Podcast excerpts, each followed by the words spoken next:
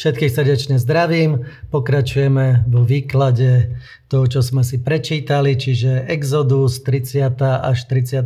kapitola. Takže predstavme si a uvedomme si, že Mojžiš je na vrchu, rozpráva sa s Bohom a Boh mu dáva nariadenia, príkazy pre Izrael, ako sa majú riadiť.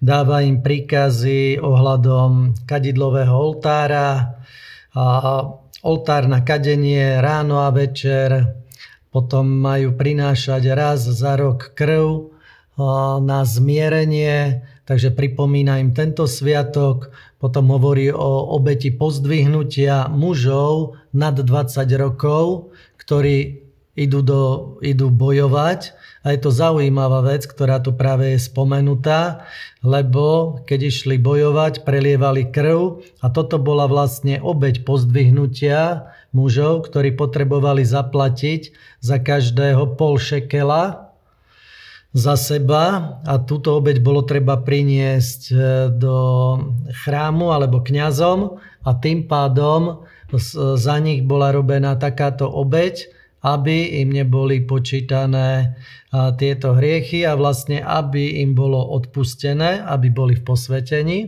Potom tam máme zmienku o umývadle, ako treba urobiť umývadlo, že sa tam musia umývať kňazi a tak musia predstupovať pred Boha.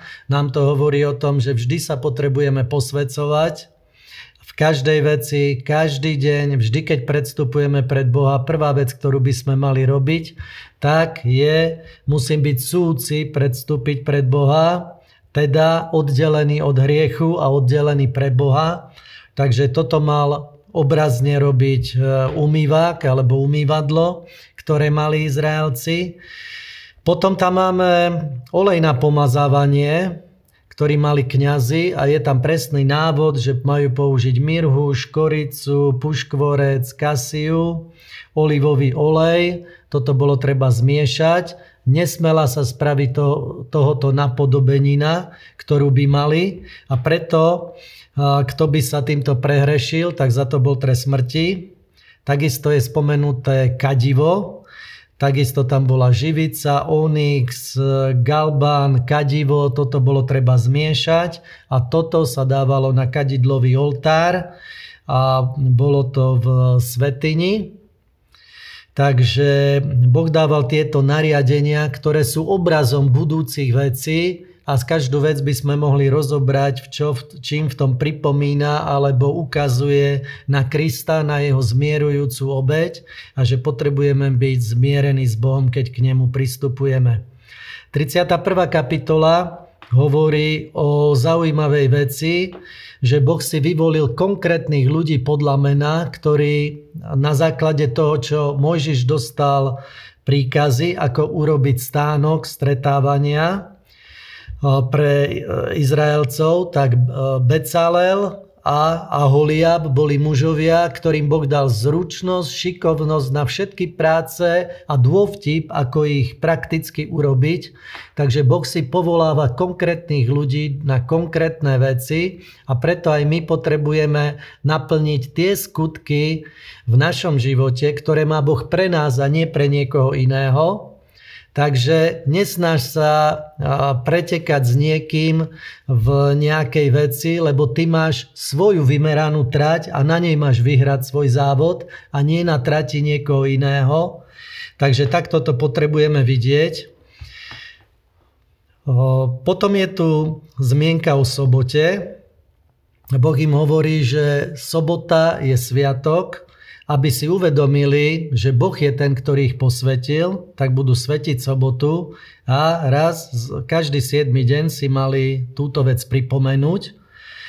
Potom tu máme zaujímavú vec a to je, čo sa udialo, keď bol Mojžiš hore.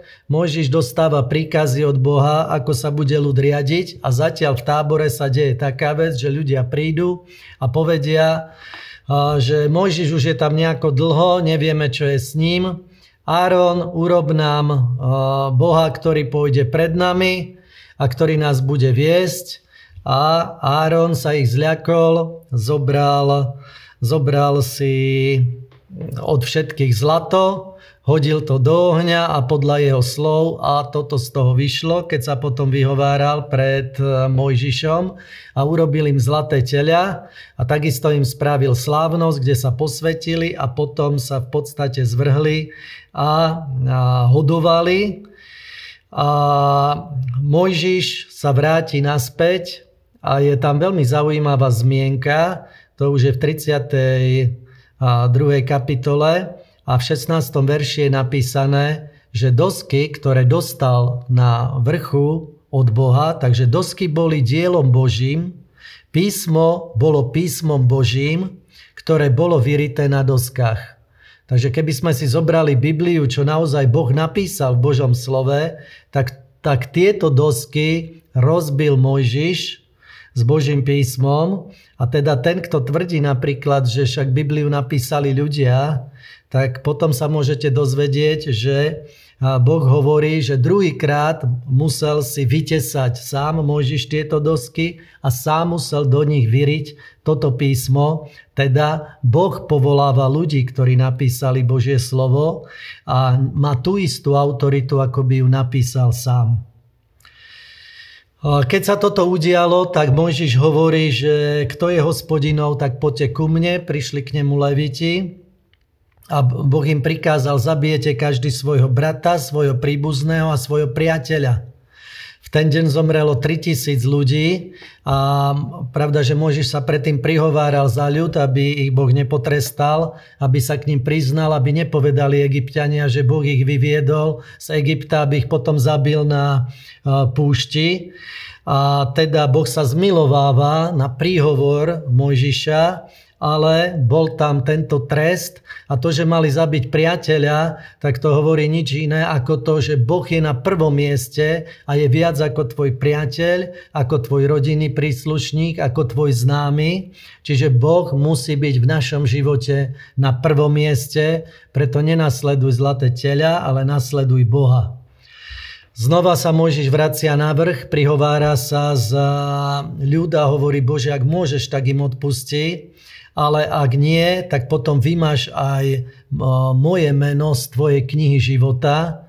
Takže vidíš, že Mojžiš je, sa tak zrástol a tak stotožnil s hriešnikmi a je vlastne predobrazom Krista, že hovorí, vymáš moje meno, ale Ježiš bol ten, ktorý zaplatil za nás. Tieto obrazy vidíš cez celú Bibliu. Nech nás Pán požehná. Čítajte ďalej, budete požehnaní.